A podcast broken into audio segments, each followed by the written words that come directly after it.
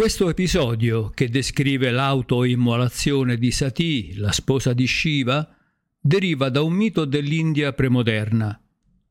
Contrariamente a quanto si afferma per giustificare la barbarica usanza sopravvissuta fino ai nostri giorni di costringere una vedova a immolarsi sulla pira funebre del marito defunto, la originaria Sati della mitologia non era una vedova e non immolò se stessa sulla pira del proprio consorte. Era la figlia di Daksha, figlio di Brahma, il creatore dell'universo.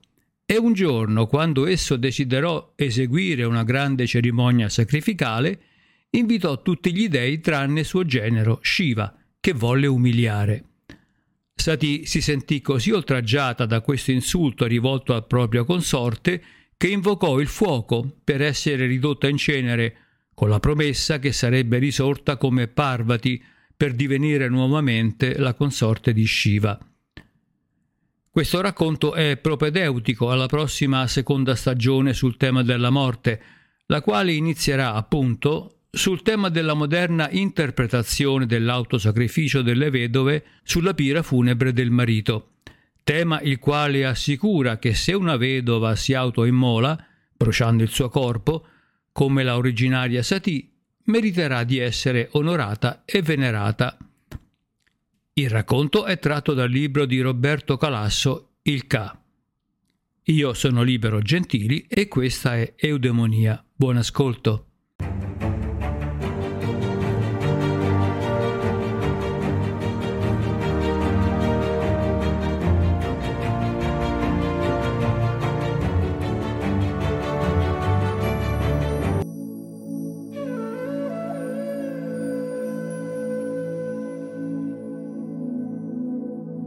La residenza di Daksha sembrava una voliera.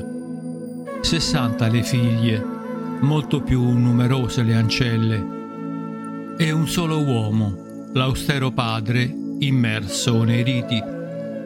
C'era un'aria di attesa, di preparativi per la festa. Si sussurrava che alcuni possenti rishi fossero già in viaggio dallo Himalaya dalle rive del Sindhu e della Sarasvati. Le ancelle riportavano chi tra i pretendenti si diceva fosse il più bello, chi il più forte, chi il più rigoroso nel tapas. Anche il re Soma era atteso dalla luna. Daksha sapeva benissimo, lo aveva studiato a lungo, a chi era destinata ciascuna delle figlie. Tutto procedeva nell'ordine ma c'era nella sua espressione, dietro l'abituale severità, un'ombra. Daksha pensava sempre, ossessivamente, a una sola delle sue figlie, quella che sempre aveva guardato non soltanto con l'affetto del padre, l'unica con cui parlava di notte quando tutte le altre donne dormivano. Sati, colei che è. Prima che Sati nascesse la realtà era meno reale. Se ne accorse subito Daksha e tacque. Osservò crescere quella bambina tentando di confonderla con le altre 59, ma si sentiva spesso seguito dai suoi occhi che lo spiavano dietro le porte mentre celebrava i riti. Sati ricordava a Daksha il suo segreto prima di essere un sacerdote e un capofamiglia, con moglie e servitù, Daksha era stato un solitario testardo che non conosceva donne, ma si era impuntato su un desiderio non ammesso, che gli si rivelasse la Devi, la dea, colei che abita nel corpo di Shiva.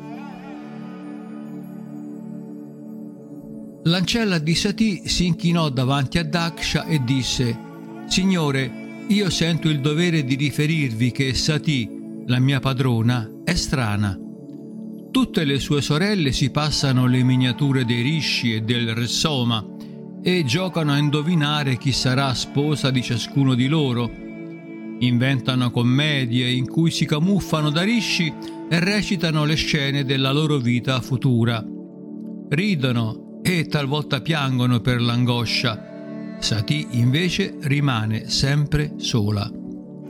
non mostra che indifferenza, mentre le sue sorelle si azzuffano, non ha provato nuovi vestiti, non ha chiesto una nuova scatola per il trucco, vaga per ore nei giardini. Ma io so cosa fa, io l'ho sorpresa più volte.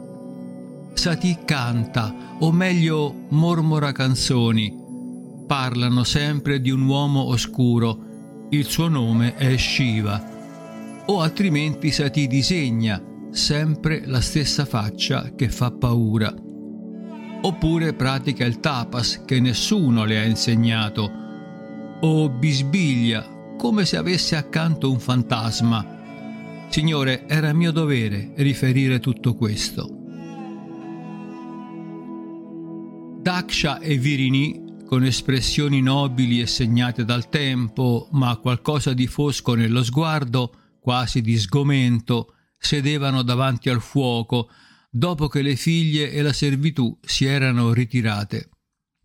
Daksha disse, Quest'uomo che è sopraggiunto, questo straniero, questo ladro di donne, questo nemico dei riti e delle regole, questo errante che ama la cenere dei morti, che parla di cose divine a uomini senza rango, quest'uomo che a tratti sembra un demente, che ha qualcosa di osceno, che si lascia crescere i capelli come una fanciulla, che si adorna di ossa, che ride e piange senza ragione.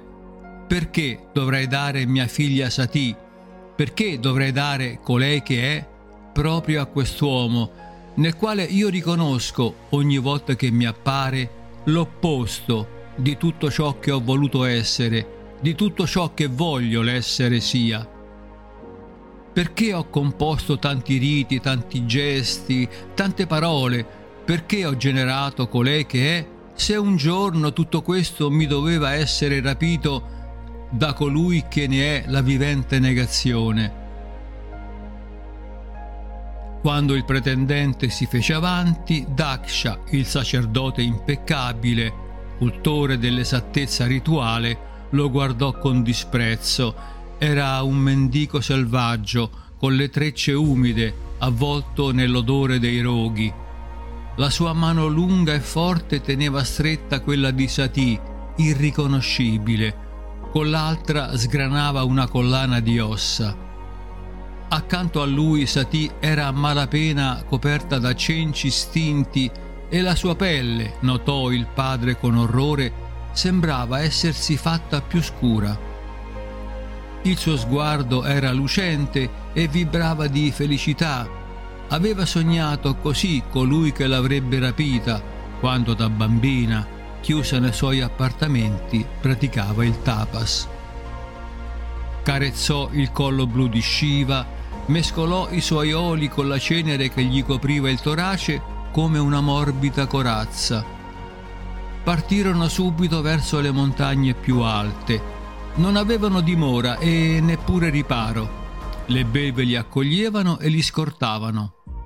Poi li lasciarono soli. Sati ebbe la sensazione che per la prima volta il suo corpo era sentì non che Shiva penetrava in lei, ma che Shiva le si apriva come una vasta cavità e la accoglieva in sé. Il contatto con la superficie del suo corpo la assorbiva dentro di esso. Sati, incantata, toccava nell'oscurità le pareti di Shiva. Procedeva verso il suo centro come verso le braci, in fondo a una caverna. Era perduta ma sentiva che stava per ritrovarsi, anzi, sentiva che quello che stava avvenendo era un ritorno. Per 25 anni durò il coito di Shiva e Sati, senza che Shiva versasse in lei il seme.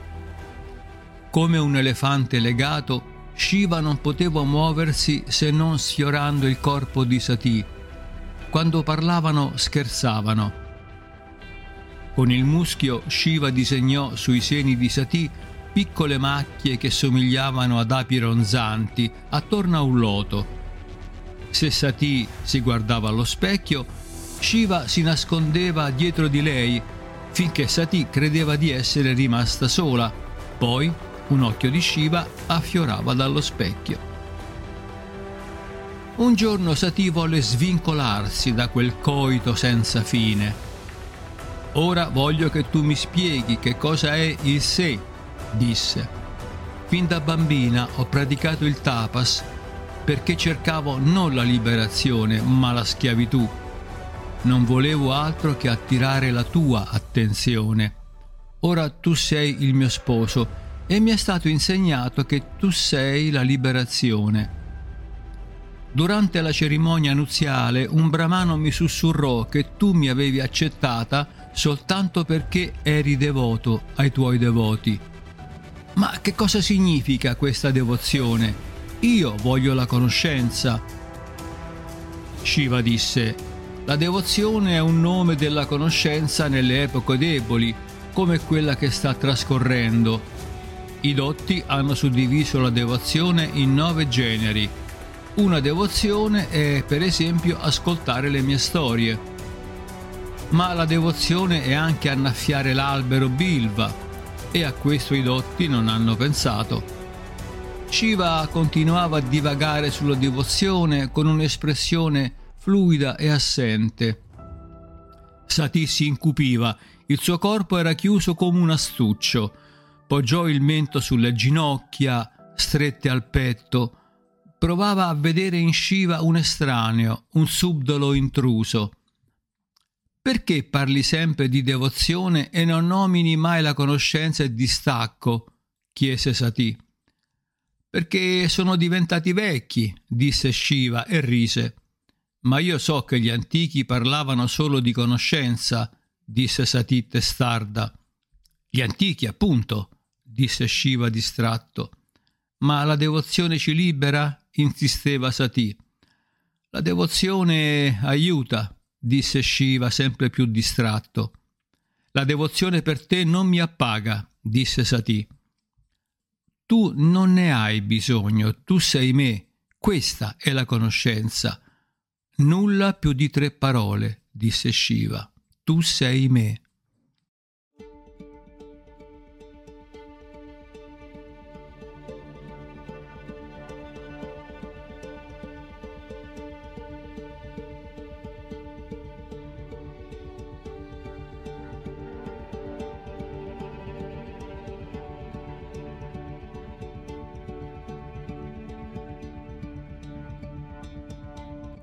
E tu chi sei? disse Satì con improvvisa dolcezza, scrutando il suo amante.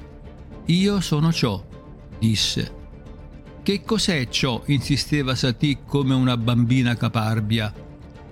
Ciò che ci fa sapere che stiamo parlando, ma non dobbiamo parlare troppo, disse Shiva, e ricominciò a sfilare lentamente, come centinaia di altre volte, i braccialetti dai polsi di Satì.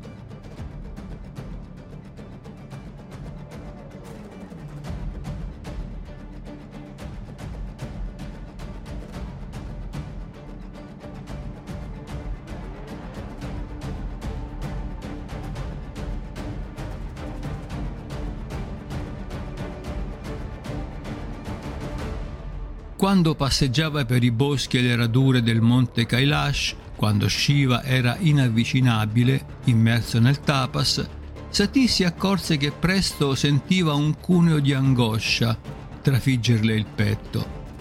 Pensava al padre, a Daksha. Sapeva che Daksha odiava Shiva, lo aveva sempre saputo. In quel palazzo, nella remota pianura, in ogni istante, c'era una mente tenace che la inseguiva e abborriva ogni suo gesto amoroso, che trasaliva ogni volta che il corpo di Sati sfiorava il corpo di Shiva. Da bambina ricordava di non aver quasi mai toccato il corpo del padre. Per loro due erano sufficienti gli occhi ricordava solo il contatto della mano adunca e nervosa che la guidava a qualche cerimonia.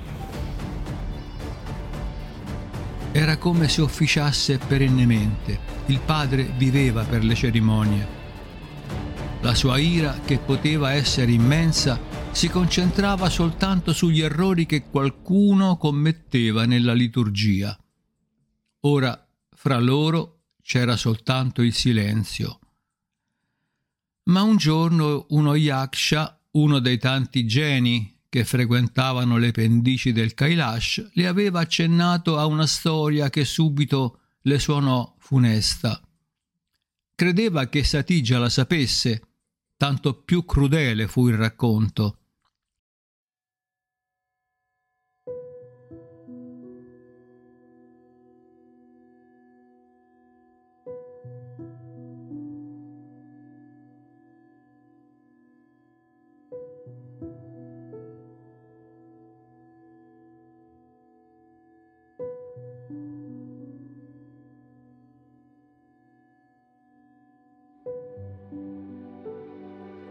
C'era stato, aveva detto il genio, un grande sacrificio, presenti tutti i rishi, presente anche Shiva. Da ultimo, solenne, severo, era arrivato Daksha. Tutti si erano alzati, ma non Shiva. Allora, disse il genio, Daksha era stato preso dalla furia e aveva pronunciato parole terribili, che Shiva aveva occhi di scimmia, tra l'altro, che non erano degni di incrociare gli occhi di gazzella della figlia, che dare Sati a Shiva era stato per lui come dare la parola fragrante dei Veda a un miserabile fuori casta. Sati non aveva voluto sapere di più. Finse di conoscere la storia, che Shiva invece le aveva taciuto provò il desiderio acutissimo di tornare dal padre, di ritrovare quei suoi occhi infossati. Da bambina, quando incrociava il suo sguardo, anche se di sbiego o da lontano, sentiva sulla pelle scivolare qualcosa, a volte un morbido nastro, a volte un cappio. Ora gli avrebbe detto in poche parole asciutte che tutti i suoi riti non erano la conoscenza e un altro giorno Sati si accorse che sul Kailash c'era un insolito movimento. Trasportati dalla brezza scendevano cortei di geni, dei e semidei. Dove andavano? chiese e intanto ammirava le vesti sontuose e i gioielli delle dee. Daksha annuncia un grande sacrificio, dissero. Siamo tutti invitati, ci saranno tutte le tue sorelle 27 stanno già scendendo dalla luna. Ti aspettiamo lì, dicevano, e sparivano sui loro carri. Allora Sati chiese a Shiva se erano stati invitati al sacrificio di Daksha. No, disse Shiva, Daksha non mi ha invitato perché quando vago per il mondo uso come ciotola una calotta cranica che un tempo era una testa di suo padre, Brahma. Andrò lo stesso, disse Sati. Tu sei un dio e devi essere invitato, ma io sono una donna qualsiasi e non ho bisogno di essere invitata per presentarmi dai miei parenti. Ho nostalgia della terra in cui sono nata e è difficile sopportare la bellezza della vita con te. Lascia che chiacchieri un po' con le mie sorelle. I soli compagni che ho qui sono il toro Nandin e i serpenti che ti attorcigli attorno al collo e alle braccia.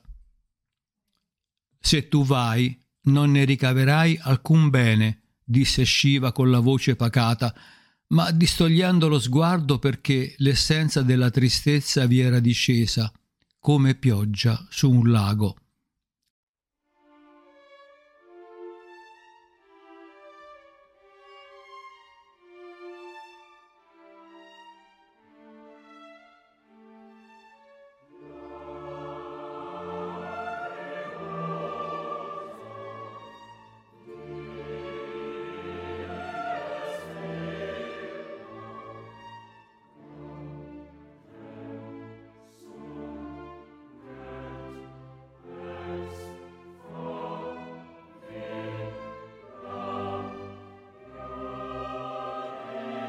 Dici che hai fatto di me colei che abita una metà del tuo corpo. Concedimi questa grazia, lasciami andare, disse Sati. Non posso trattenerti, disse Shiva. Sati provava un risentimento sordo contro Shiva che la faceva lacrimare di rabbia. Non le aveva mai parlato in quel modo avaro, senza risonanza, e insieme Sati provava un rancore incessante verso Daksha. Il padre, lo sposo, si spartivano la totalità della sua mente. O erano due amanti che in lei si battevano a morte? Anche questo la faceva piangere di rabbia. Quindi decise di partire senza congedarsi.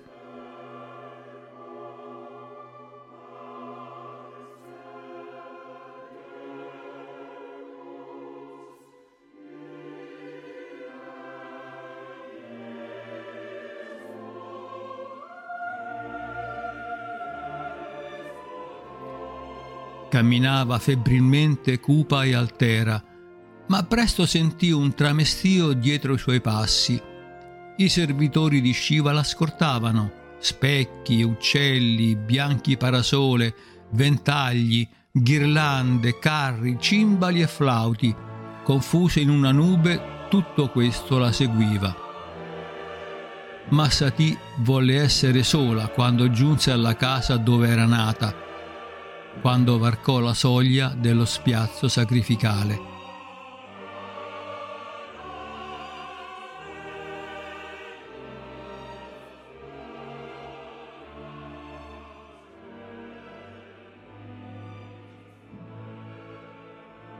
Entrò in silenzio, sovrapponendosi al silenzio.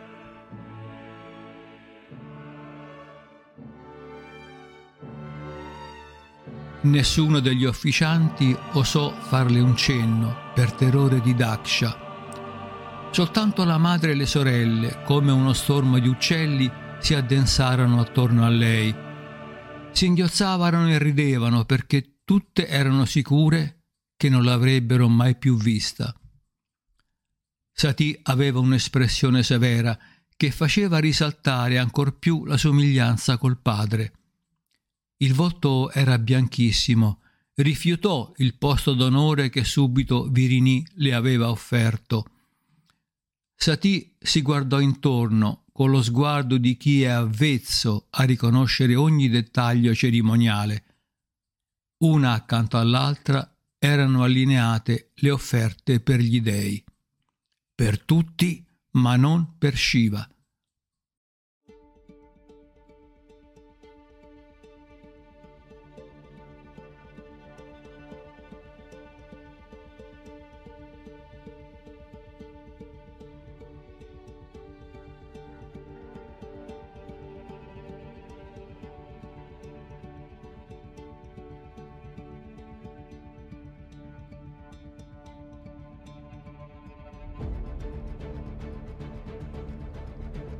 Lo sguardo di Satie si soffermò su quel posto vuoto. Poi, con raccapriccio, videro Satie che avanzava verso Daksha, concentrato nell'opera sacrificale e ancora ignaro. Ma Daksha, per la prima volta nella sua vita, si distolse dal sacrificio. Lo videro volgersi lentamente verso la figlia. Sembrava che l'aspettasse. Satie cominciò a parlargli con voce bassa e tesa, un sussurro che si poteva appena intendere.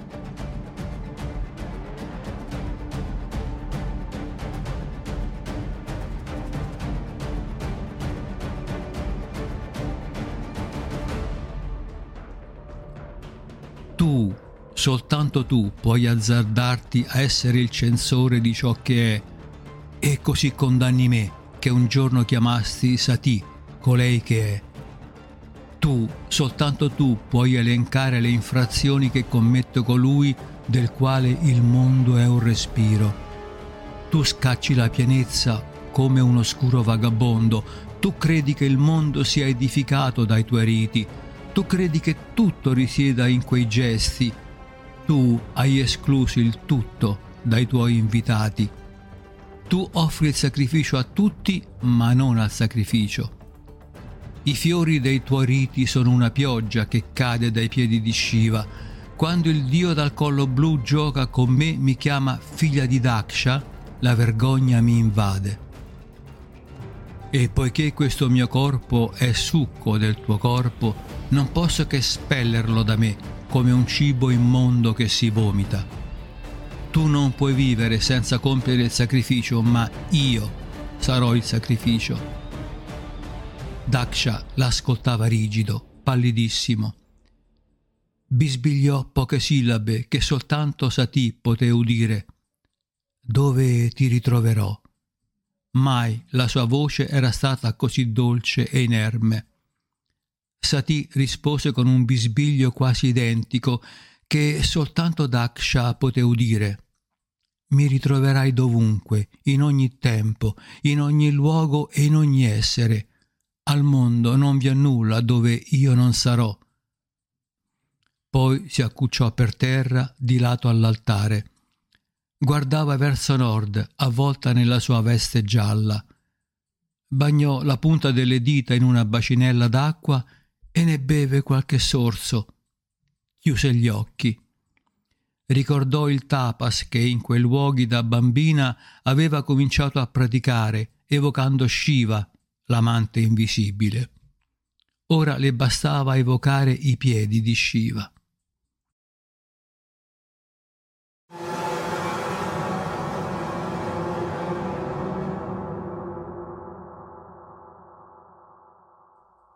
Una vampa si sprigionò dalle profondità del suo corpo. Satì non vedeva nessuno e tutti avevano lo sguardo fisso su di lei. Le sue braccia, il volto diventarono una lamina sottile di madreperla, dietro cui un'ombra si agitava. Era la fiamma che eruppe dall'interno e la consumò, lasciandola eretta, una statua di cenere gli officianti, le sorelle, la madre, i servitori, gli dei, i geni, i bambini, Daksha. Tutti avevano lo sguardo fisso su ciò che rimaneva di Sati. Il silenzio era spesso quando tacque anche l'esito crepitio della fiamma nascosta. Non una bava di vento